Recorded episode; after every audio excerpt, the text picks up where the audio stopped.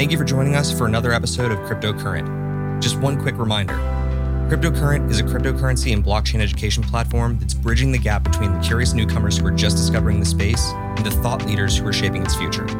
All opinions expressed by Richard Carthon, the Cryptocurrent team, and their guests on this show are exclusively their own opinions.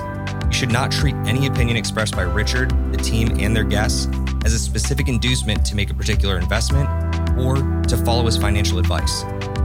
This show and any other cryptocurrency production is exclusively for informational purposes.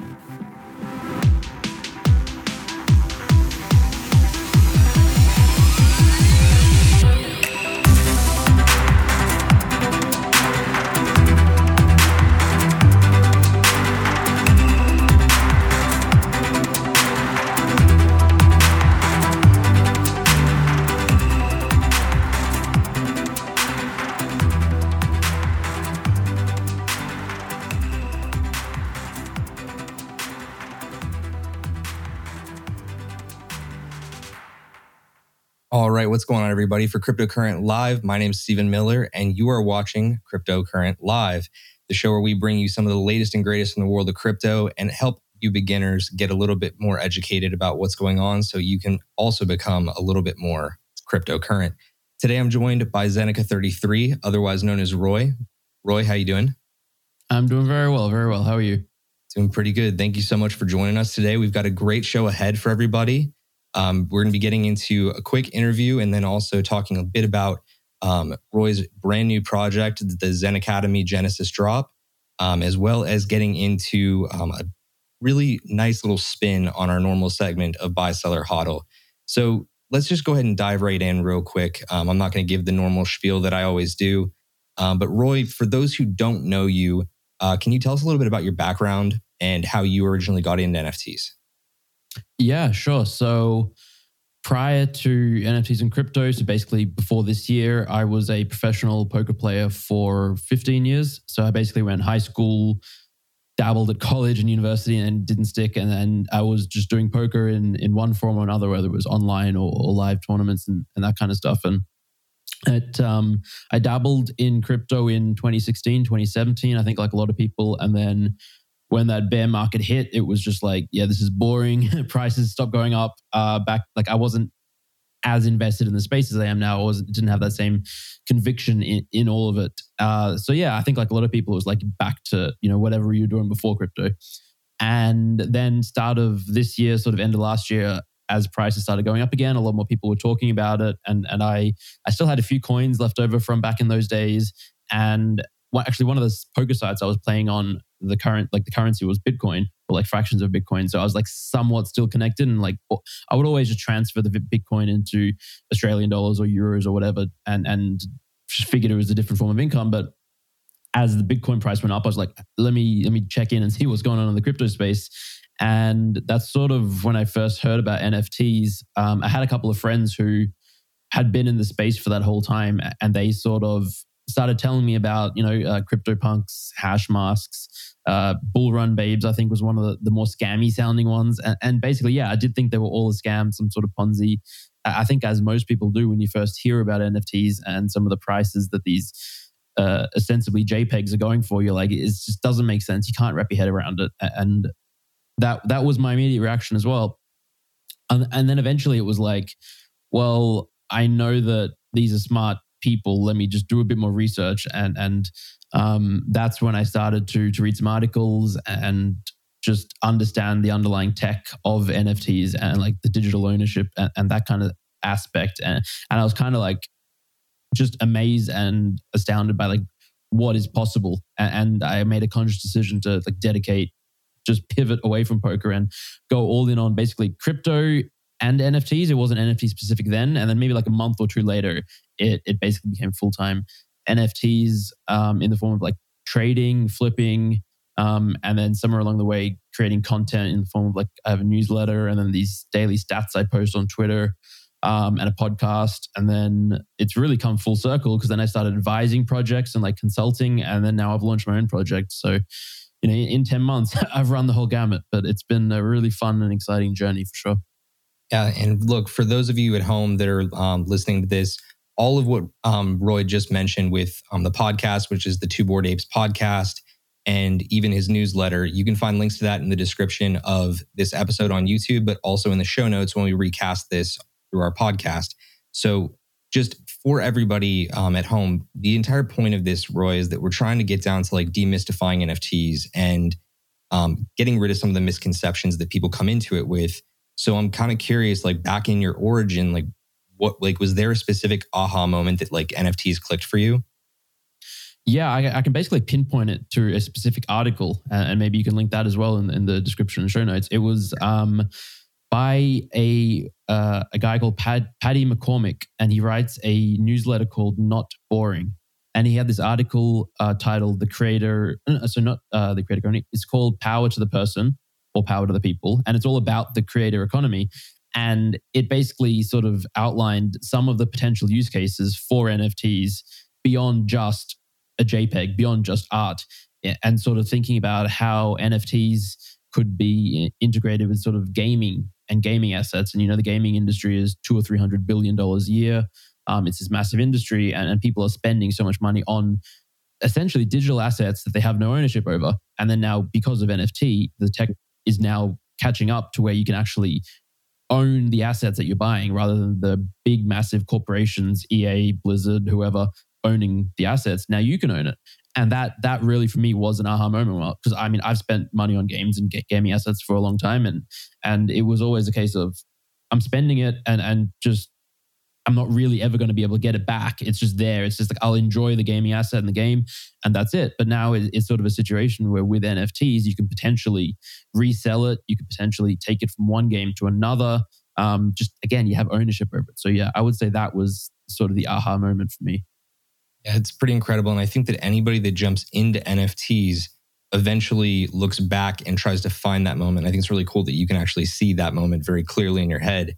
Um, but for the people that are new to it and are trying to get to that point where they're having it click over, how would you explain it to a newcomer? Like, I mean, in this space, like we call it like, you know, explaining it to a normie, but mm-hmm. I'm not trying to minimize, you know, my own audience no. here. So when you're speaking to a newcomer, like how would you explain it? Is there a way that you can get around that skepticism of buying and selling JPEGs? Um, I would say that it is.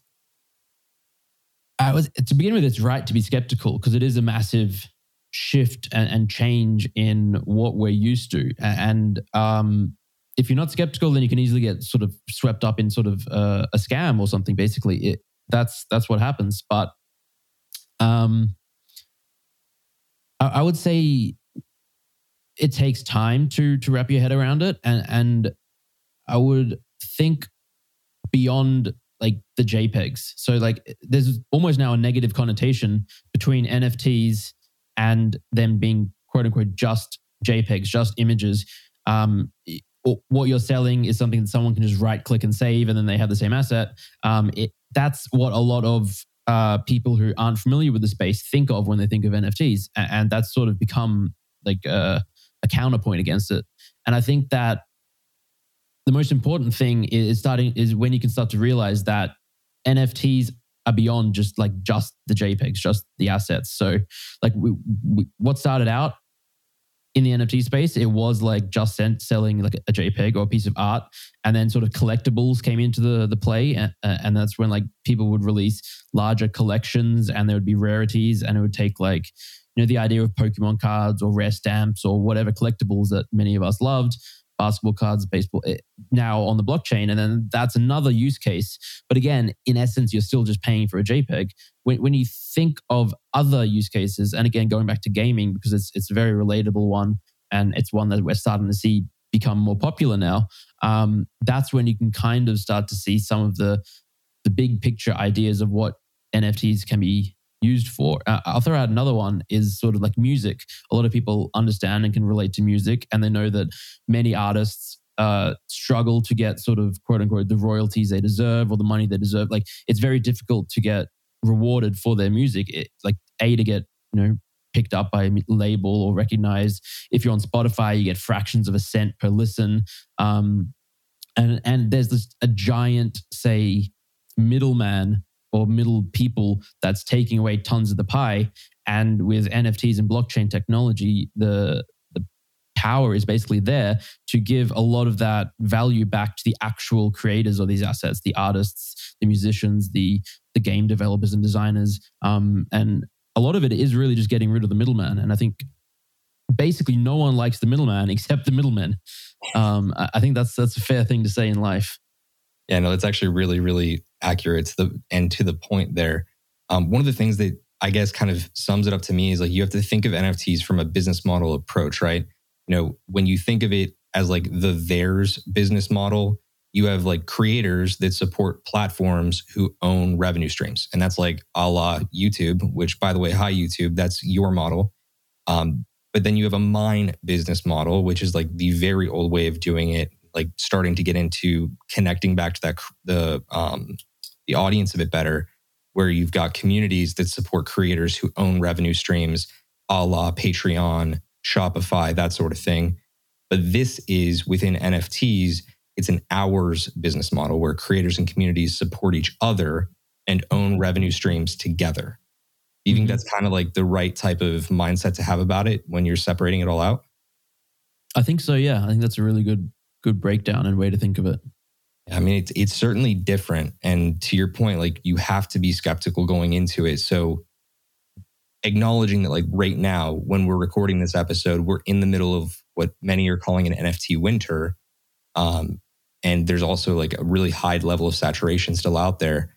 How do you go about personally like separating the projects that are legit from both scams and also just a lackluster drop? Um, is there any advice that you'd give to a newcomer in that type of vein? Yeah, I would say so. The number one piece of advice I give to basically anyone new to the space is to be patient and, and not just jump into any old project. Like there is a lot of projects out there.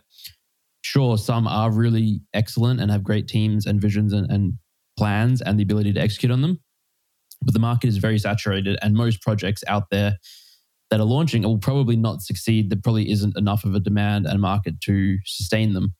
And so it, it can feel like you want to jump into a project like anything just because NFTs that once you get it and you start seeing other people around you making profits and showing off their NFTs, you get swept up in the FOMO, fear of missing out, and you want to get involved and, and you just want to buy the next hot thing.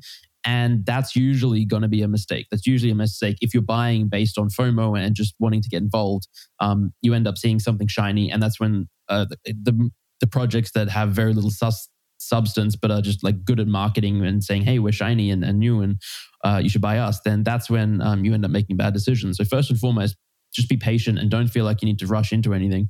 Um, and then secondly do do your research. Like again it's easy to get swept up in the fomo and just want to mint and want to buy something but um, take your time do research and uh, what that involves is is to me the number one thing is finding out uh, the people behind the project, the team, like understanding why they're launching an NFT project, what they hope to get out of it.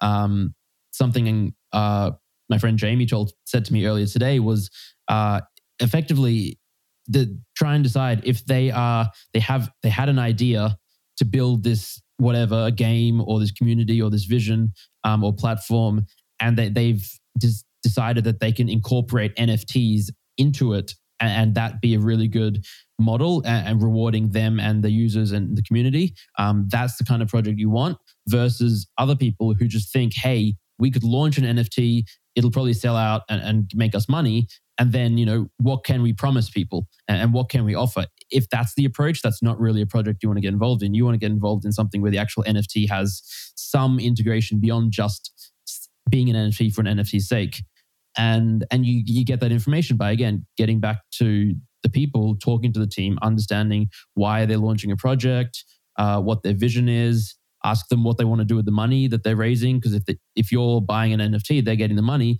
what are they going to do with it? And and if they can't answer these questions satisfactorily then it's probably not a project that i want to get involved in. And it's really easy to ask these questions because uh, they're trying to sell something that they should and any half decent project will have, say, a Discord community where they're active and you can go in there and you can ask questions. You can tweet at them. And again, if, if you get radio silence, if you don't hear anything back, if they're anonymous and not willing to speak to to you, then they don't deserve your money. So do do, do your research is and be patient. I think. And I think what you actually just hit at the end there was something that I've started to notice more and more lately is that this whole idea of anonymous teams is starting to fade away because there have been so many of these types of projects that go out there with a non-doxxed team and all of a sudden it's a rug pull or something really sketchy happens in the background. You have a um, guy leave the project or something or other at the top but because they're anonymous nobody can catch it.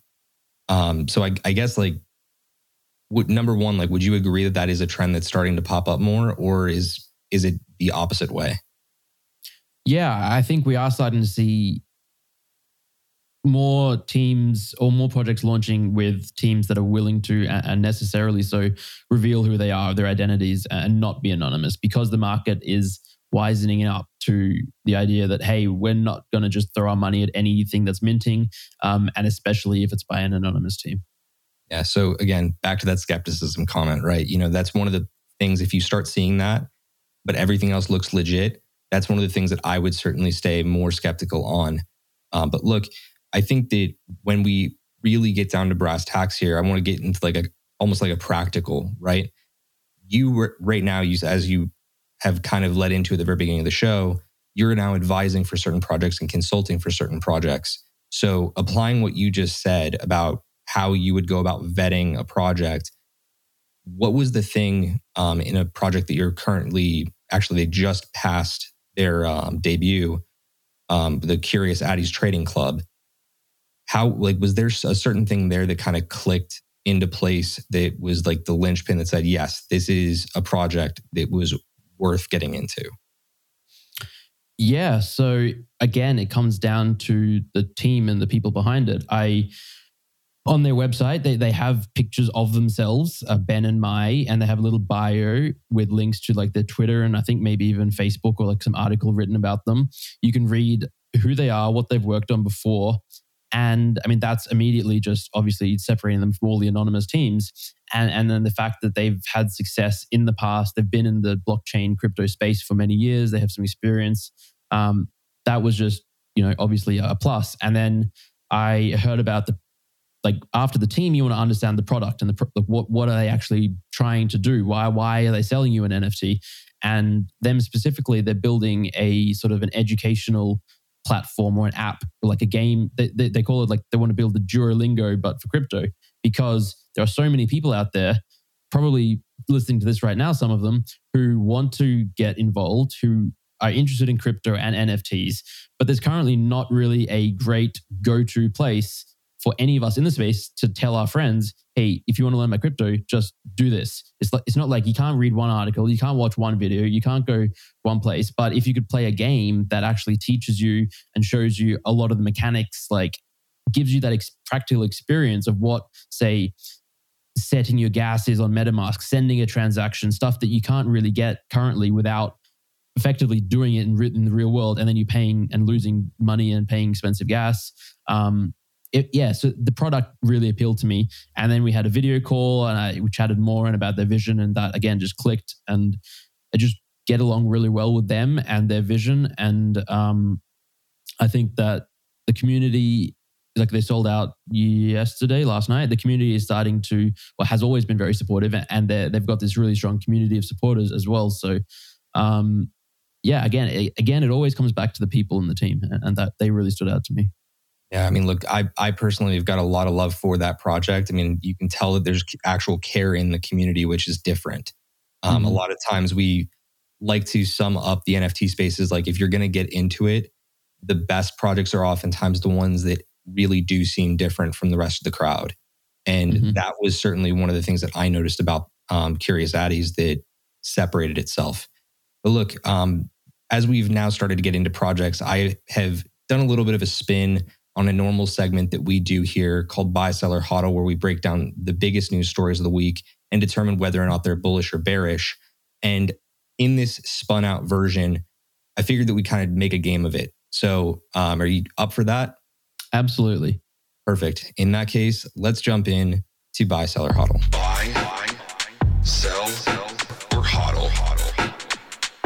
All right. And so, for those of you that again are new here, um, this is not our traditional version of buy, sell, or. This is a little bit different. So as you see up on screen right now, we've got three specific instances of um, different categories in the NFT space.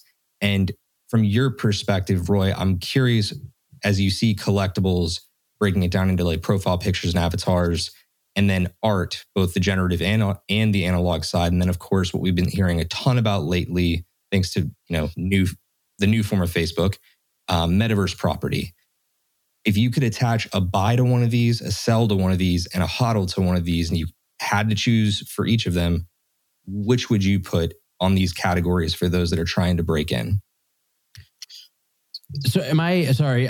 is it I say buy, sell, or hodl to each individual one in the category, or like buy, sell, or hodl each category? Buy, sell, or hodl for the category for this one. We're oh, gonna, okay. I'm going to give you individual um, projects in the next couple, but yeah. I, I figured that we would start out a little bit broader so that people could get an understanding of like these categories and where the opportunity may be right now. Yeah, I would say sell collectibles and advertise items just because the market is saturated. Um, yes, some of the blue chips will do well, um, and there's some of the established projects will do well, but I think as a whole, it's just unsustainable. The the, the just the quantity of projects that are out there. Um, so I've got what buy and hodl left. I would, I right now I would probably buy art and and hodl metaverse property. I think that if you asked me a month ago, it would probably be the reverse. But we've already seen a massive pump in metaverse um, assets over the last month or couple of weeks or however long it's been since the Facebook announcement. A lot of money has already flowed into the pay, into the space, so that those prices are probably a little inflated. Whereas art and, and art NFTs, they, they've been going through a pretty significant bear market lately. And just generally, the the Warren Buffett quote of "you want to buy when others are uh, fearful and sell when others are greedy." Currently, I think people are fearful in the art market and greedy in the metaverse stuff because you know that's where all the hype and attention is. So, uh, buy art, hodl, metaverse. Yeah, yeah, I would actually totally agree with you on that. And as I've kind of watched in the art block space, I think, and I think that of course, you follow this very closely with Art Blocks. A lot of those projects have been taking very unique hits lately. And I think that probably comes more on the heels of the fact that they've now subdivided on OpenSea each mm-hmm. individual project. But the timing of it's key, right? I think there's a lot of opportunity in there. So I would agree with you um, in the exact way that you laid it out. So let's dive into the next one. The next one on here is the projects that are currently in the public lexicon, the things that, you know, the everyman would know about. You know, if you're walking mm-hmm. down the street and you ask people about NFTs, eventually the person that has some exposure to it will say, oh, yeah, like CryptoPunks and Bored Apes. Mm-hmm. So these are three projects that I've identified CryptoPunks, Bored Ape Yacht Club, and everything in that ecosystem, including, including Mutants and um, the Kennel Club. Mm-hmm. And then finally, VeeFriends. If you had to attach buy, seller, hodl to these three, how would you rank it out? Wow, that's that's tough. Um, I figured it would be because I, I know that you're still um, very embedded in bored apes and you still really, really want a CryptoPunk from what I've heard. Yeah, and I have a VeeFriend and, and I'm bullish on them long term as well. I think, um, Jesus. So I got to oh, sell yeah. one of these. That's tough. Um, so let's let's go ahead and just put this out there while you're thinking about it this is no disrespect to any of these projects. They're all three phenomenal projects. Yeah, exactly. I don't want to sell any of them. Yeah, this is just a practical thing of like looking at opportunity across the market. We just want to give the newcomer an understanding of like, okay, through an expert's eyes, how would they think about breaking this down? So I would uh, how, how about that tough? How about this? If it's going to irk you that bad that you don't want to say sell, you can attach hodl to two of them. Okay. Um, well, no, I'll, I'll go ahead with it. I, will sell a CryptoPunk um, just because of the fact that it is a lot harder for a CryptoPunk.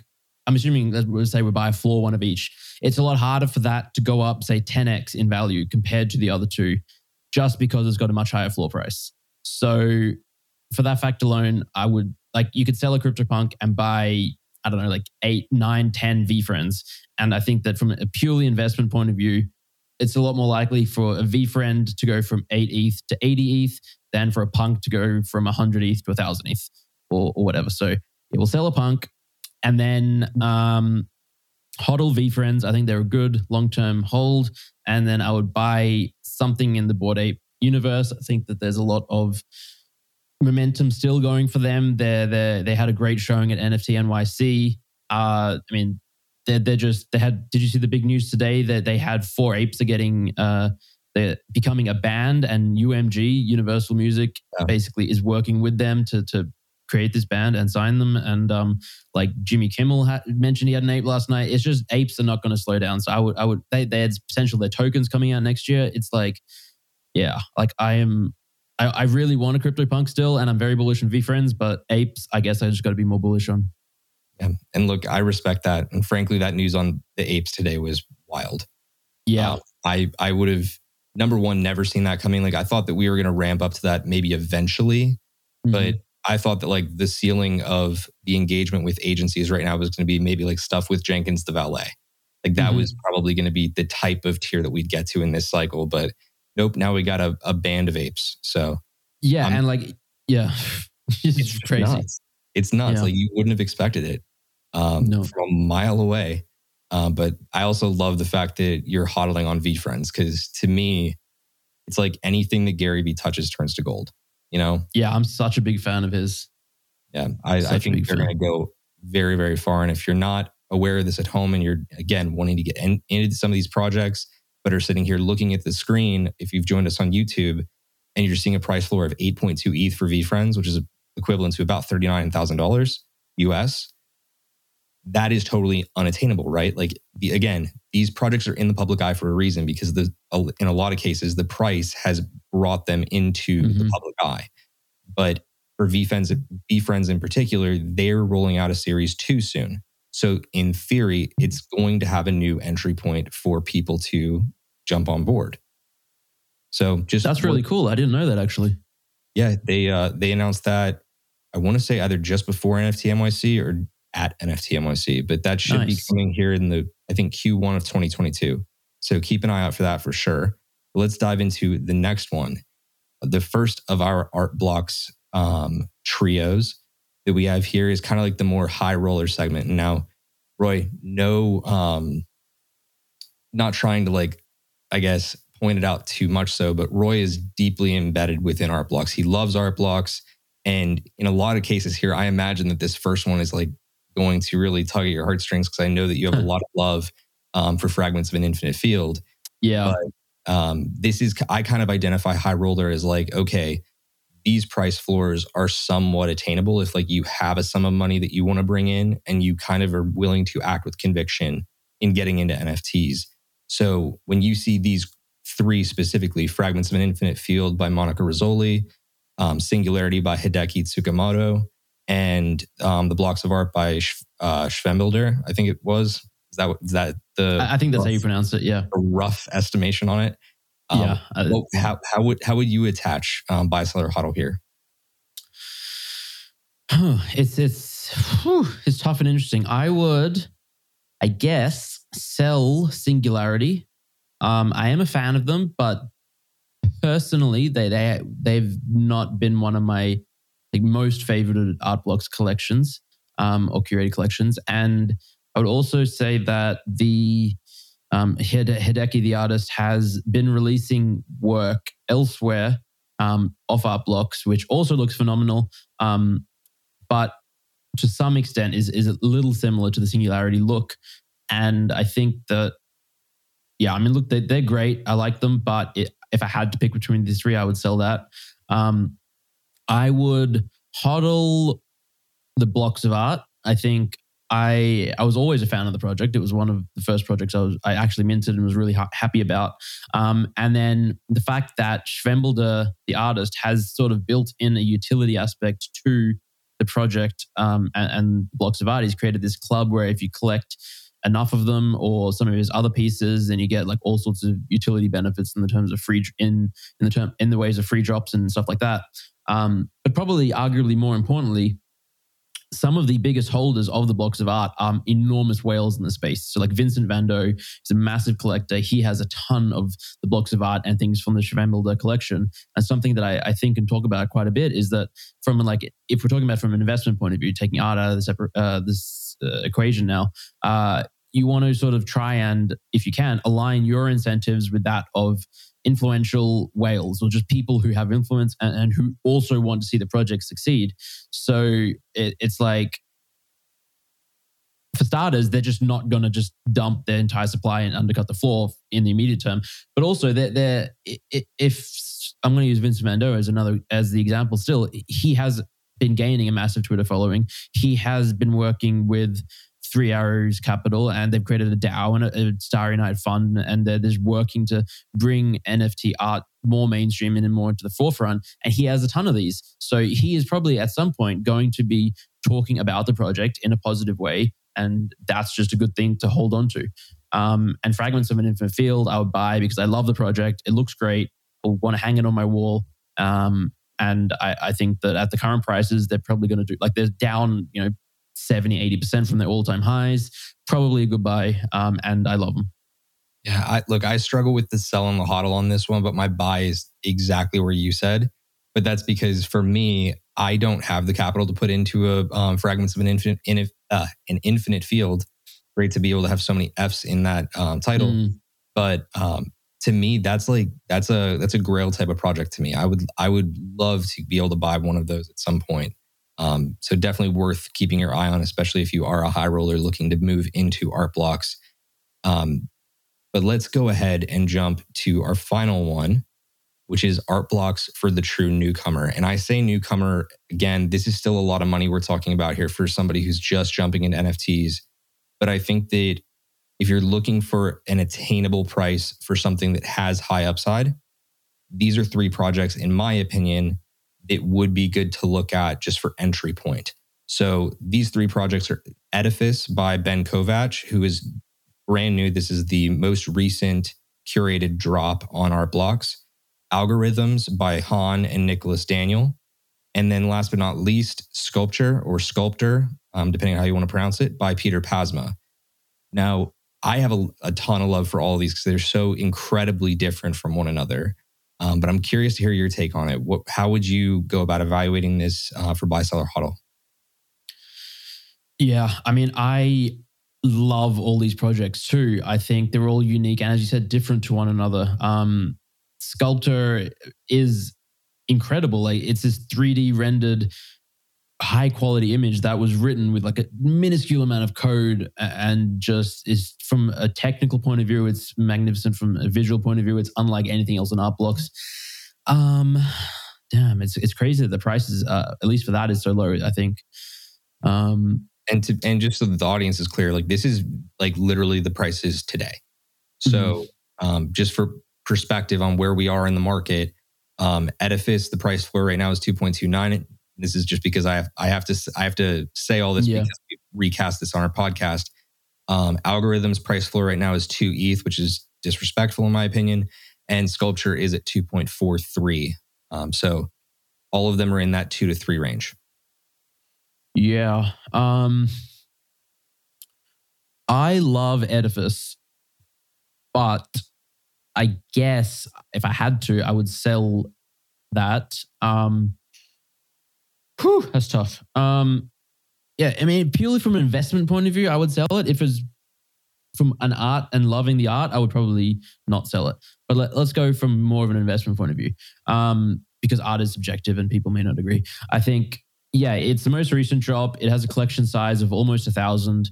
Uh, it's roughly at mint price. It minted out at 2.4 in a Dutch auction, plus gas. It was a little higher.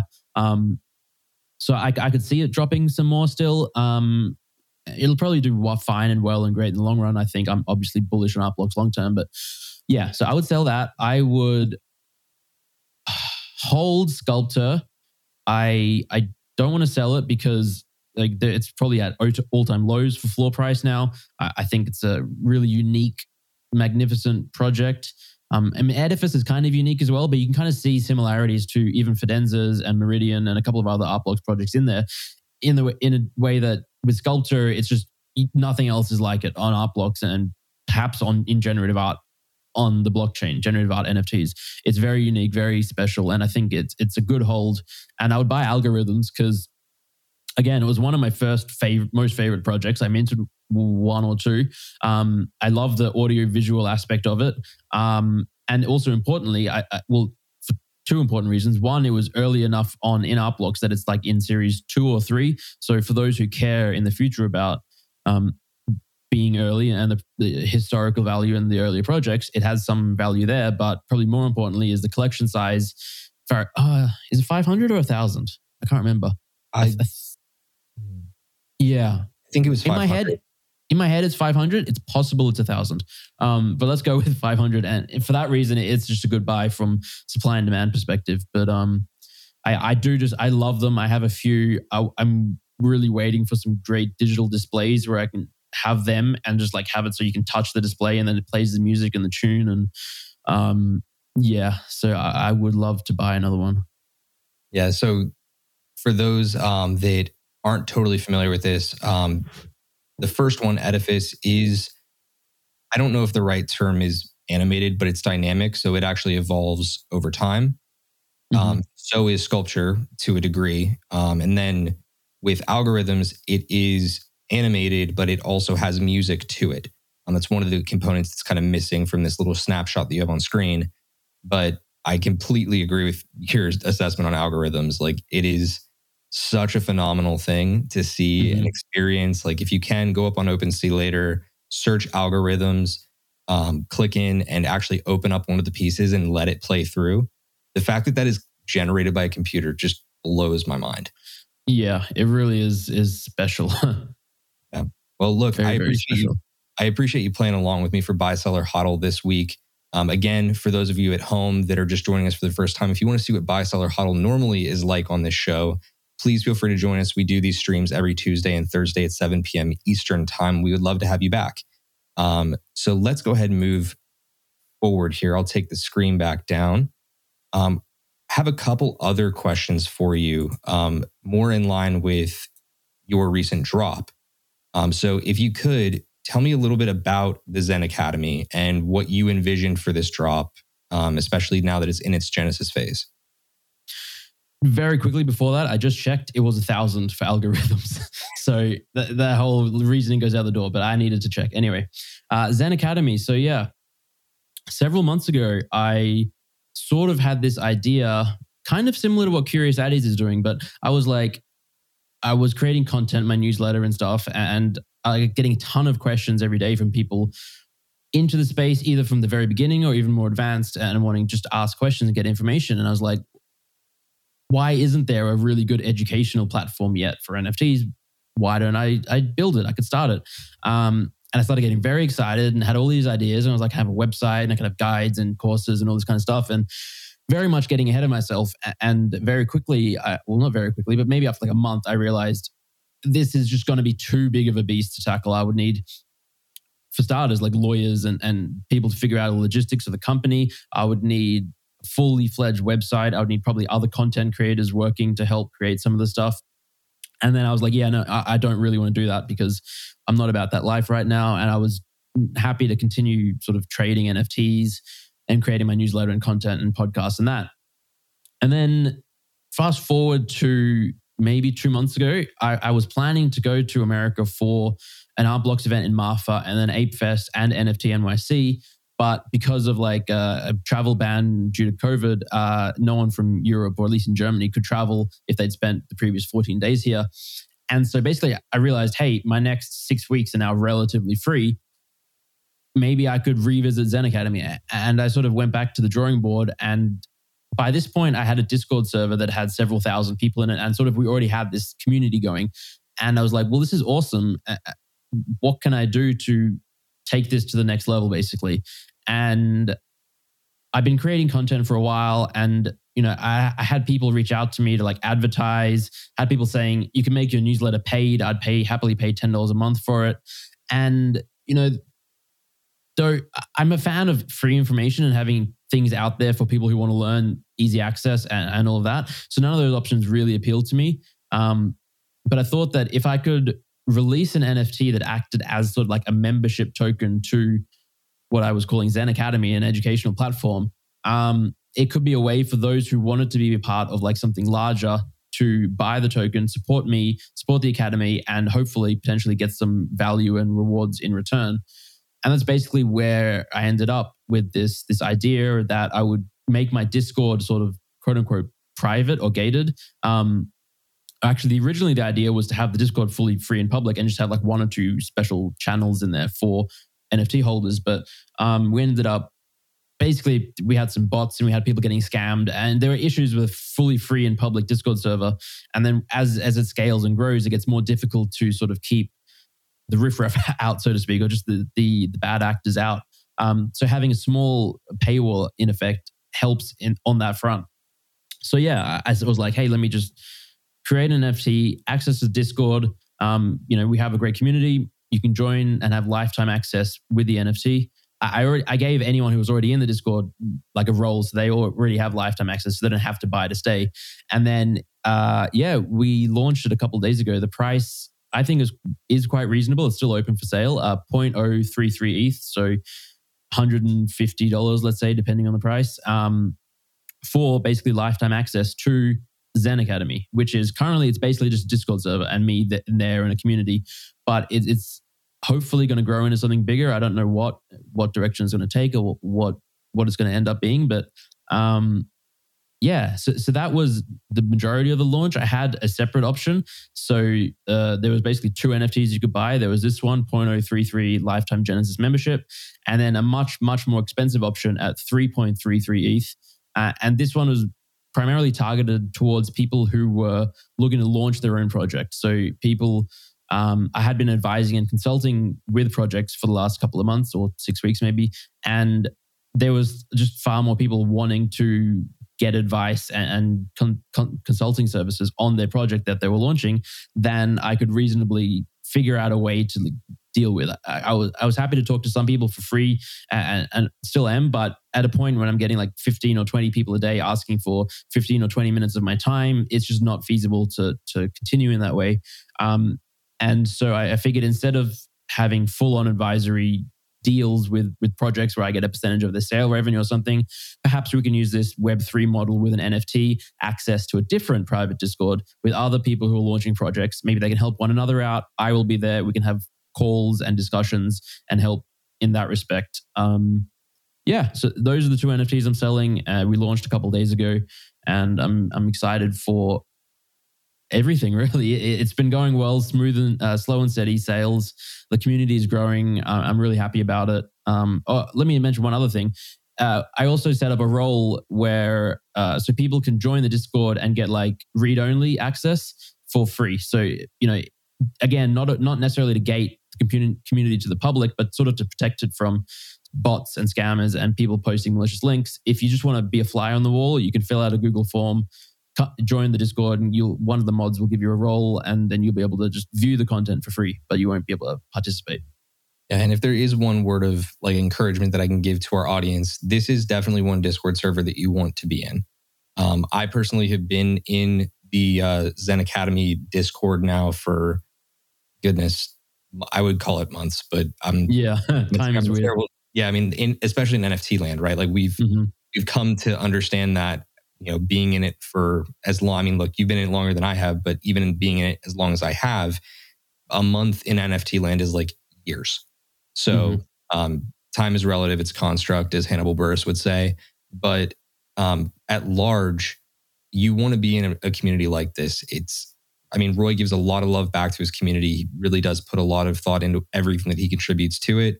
Um, so, and that's like very apparent in the way that you've structured it. So, I thank you for that as a uh, member of the community. But at large, there's a ton that you can learn in here. So, it's a great resource, especially if you want to learn more about NFTs or even just talk to people that are like minded in that. So, um, back to the point outside of me endorsing um, your Discord server and getting your hands on a Zen Academy NFT.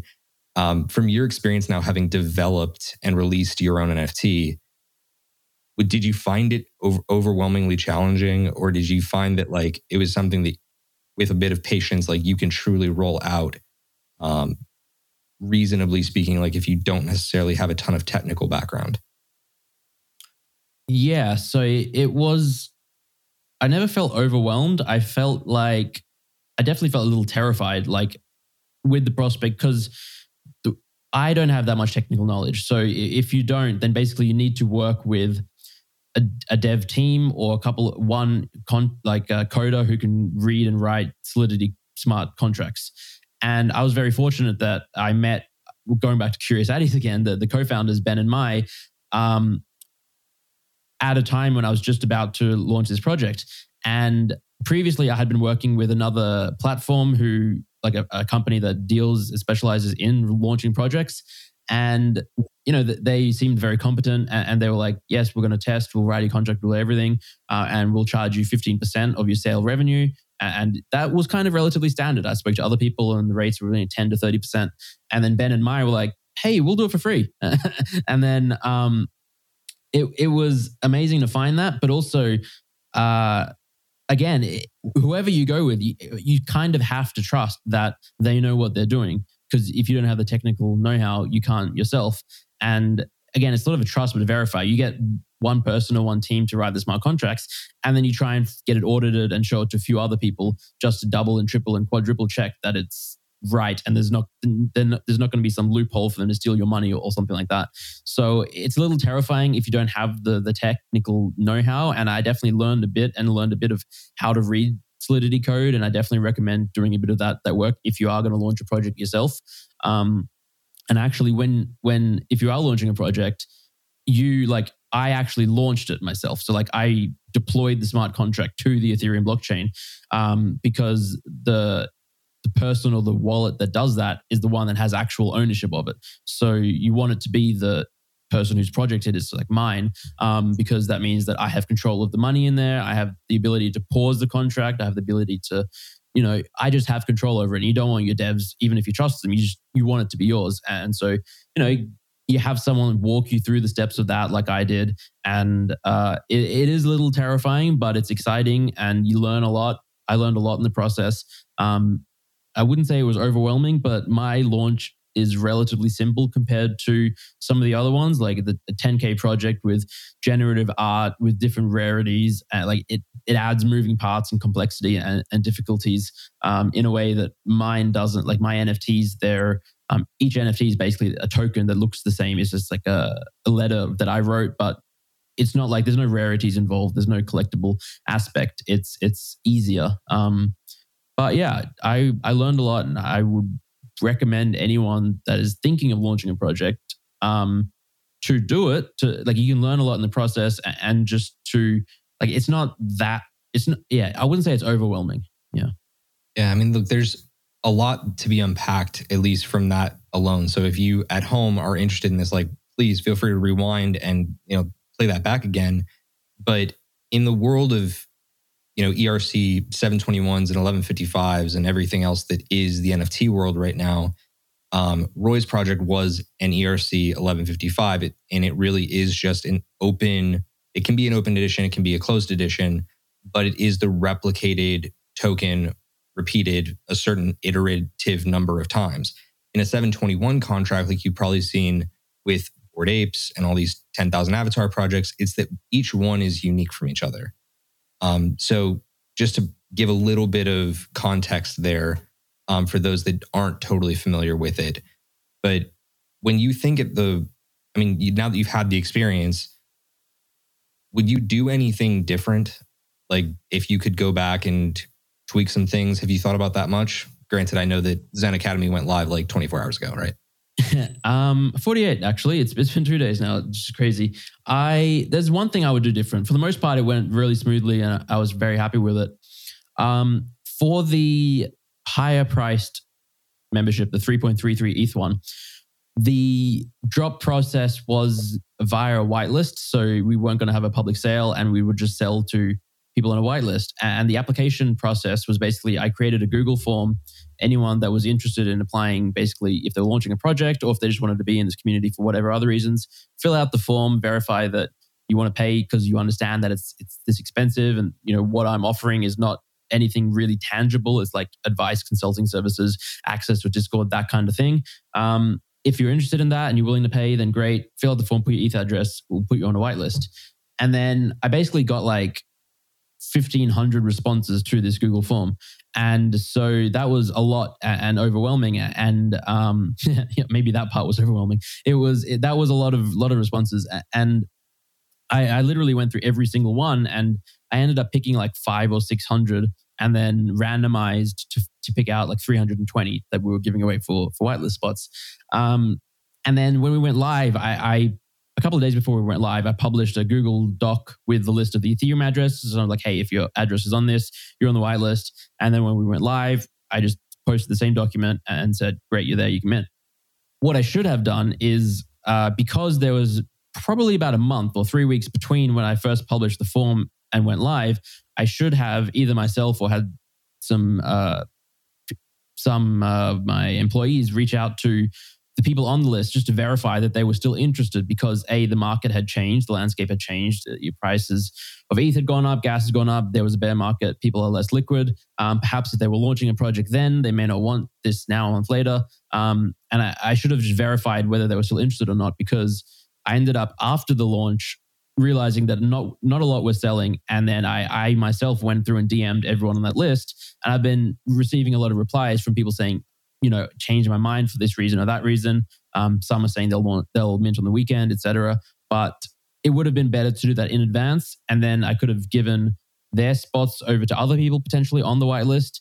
Whereas now it's a, it's a, it's a case of all right, so people I have to remove their addresses from the list and then go back to the the Google spreadsheet after the form results, find other people who applied, message them, see if they're interested, and it's it's it's it's an ongoing process. I mean, I say that I would have done it differently, but on the flip side, it's kind of nice to have this slow and steady influx of people to that membership because if, if all of a sudden there was, let's say it just sold out and there were 300 people in the Discord, obviously from a financial perspective, it's a success and I would have been happy from that. But it would have been overwhelming trying to like devote the amount of time and attention I would feel like I ought to to the Discord and to everyone um, with that many people, even with hundred. So like we've sold out like 20, we have 30 people in Discord because there were some giveaways. Um, and you know, there's been five, no, actually 15 a day, I guess, if it's only been two days, but time is weird. Um, th- there's been this this nice uh, trickle of people coming in, and um, the community is sort of building nice and organically. And I, yeah, I actually wouldn't say if I would change it or not, but um, that's the only thing where I, I had the thought to, to think I might have done that differently. I mean, look, reflection's everything. And I'm sure that like after a couple more weeks of this, like you'll probably think of a couple other things. Um, but it's, all, it's always very interesting to hear like, you know, what you took away, even in just like the immediate aftermath. It'll always evolve. Um, but mm-hmm. look, that there's a tremendous amount that you can get from again getting your own Zen Academy NFT at home. Um, of course, Roy, you've got resources up in the um, Zen Academy server listed. Um, and I will do my best to share some of those resources back into my own community so that people here at Cryptocurrent are getting um, access to, at the very least, resources that may help you on your educational journey. So check the show notes and the episode description here on YouTube. Um, I'll do my best to link as many as I can. But outside of that, um, just as we're coming up to time here, I wanted to ask one final question to you. Um, and it's again a little bit more data driven and like looking at the at the finality of where we're at in the market. Are there any new or old projects right now that have caught your eye during the down market? Yeah, I mean, a lot of the blue chips are very, very appealing. So, like, I would say mutant apes are they seem like a good buy. Um, new projects, I wouldn't say. I mean, Curious Addys. Obviously, I've I'm very supportive of that project, not just because I'm an advisor, but because I believe in what they're doing and they have a really strong team. So, so that's caught my attention. I think an older project that I think has gone under the radar a lot, which I've again spoken about and talked about and written about, is Top Dog Beach Club. And again, because they have an exceptional team working on it, I really believe that they will do everything in their power to create an excellent product. They've already created an excellent product, a thriving community, and yeah, their, their floor price is quote unquote relatively low. It's like 0.12 or something. Um, they minted out at 0.08. So it's only a 50% increase um, from mint in a few months. But um, you know, after you include gas and all that, it's not like people at Minted have made a significant profit, especially in the NFT space when projects are going 10, 100x. Um, but you know, the, the, team is still there killing it and doing a great job. And I have a lot of love for for them and their project. And that's something that I I would probably want to pick up in, in this bear market. And then just tons of art block stuff is just looking very, very appealing at the moment because they're down 80%, 90% in some cases. Yeah. And again, I, I would definitely take a look at art blocks um, for those that are interested at home. Um, I find it really funny because there's been another dog project that we've actually um, had onto this channel before and um, have continued to kind of feature here and there that almost is following Top Dog Beach Club to a T um, in, term, in terms of its price floor and like having a really solid team and everything else. But um, it's just interesting. I mean, a, a, cat project wouldn't have this type of problem. yeah. Yeah. Well, look, um, I got one last quick segment for everybody before we call it a day here. So if you'll stick with me for a minute, Roy, um, this is what to watch for.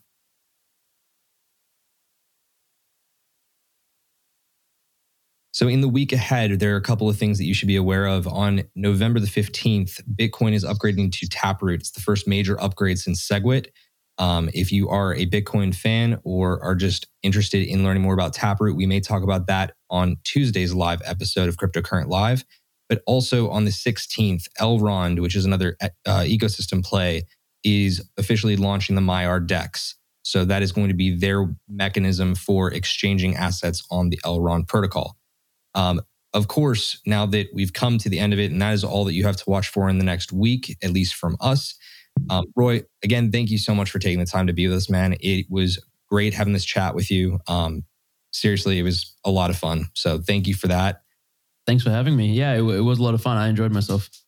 Great. And again, for those at home that are looking for links to get in, um, you know, connected with Roy and following Zeneca33 on Twitter, course, you can follow him at his handle on screen, but we will also have links to everything that he's involved with in these show notes. So everything from the newsletter to um, to Bored Apes and even the Discord server you can find there. But last notes for us before we call it a day. Um, this past Monday, we had Alex Smirnov from deBridge do an interview with Richard. It was a really good one. Hope that you've paid attention to it. Uh, yesterday, Chris did a really interesting segment on staking and thought he was really clever and put a stake on the thumbnail. Um, and then, of course, tomorrow we have another interview um, with Richard, sitting down with Tim Tim Glover from Chronicle, which is an authenticated NFTs play that's rewarding holders of authenticated NFTs. So that should be a very interesting episode of the Cryptocurrent podcast. But again, that's just about going to do it for us here. Of course, if you're new here, please feel free to like and subscribe. We would love to hear from you. Please hop into the comments. Let us know what you thought of this episode. And of course, do us all a favor stay cryptocurrent. See you next time.